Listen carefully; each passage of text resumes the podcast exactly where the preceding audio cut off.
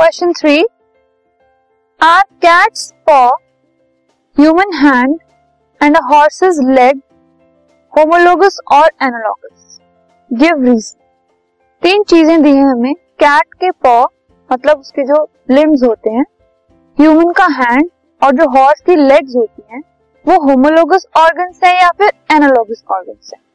सो so, ये तीनों चीज़ें चीज़ें जो हैं वो होमोलोगस ऑर्गन्स हैं क्योंकि they have same origin and they perform different functions ठीक है?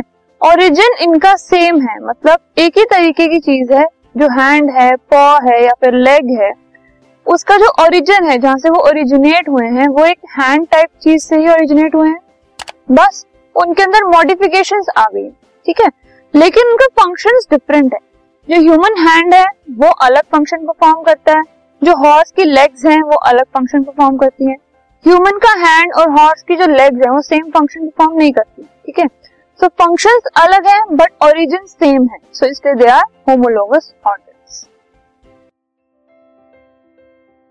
this podcast is brought you by Hubhopper शिक्षा अभियान अगर आपको ये पॉडकास्ट पसंद आया तो प्लीज़ लाइक शेयर और सब्सक्राइब करें। और वीडियो क्लासेस के लिए शिक्षा अभियान के यूट्यूब चैनल पर जाएँ।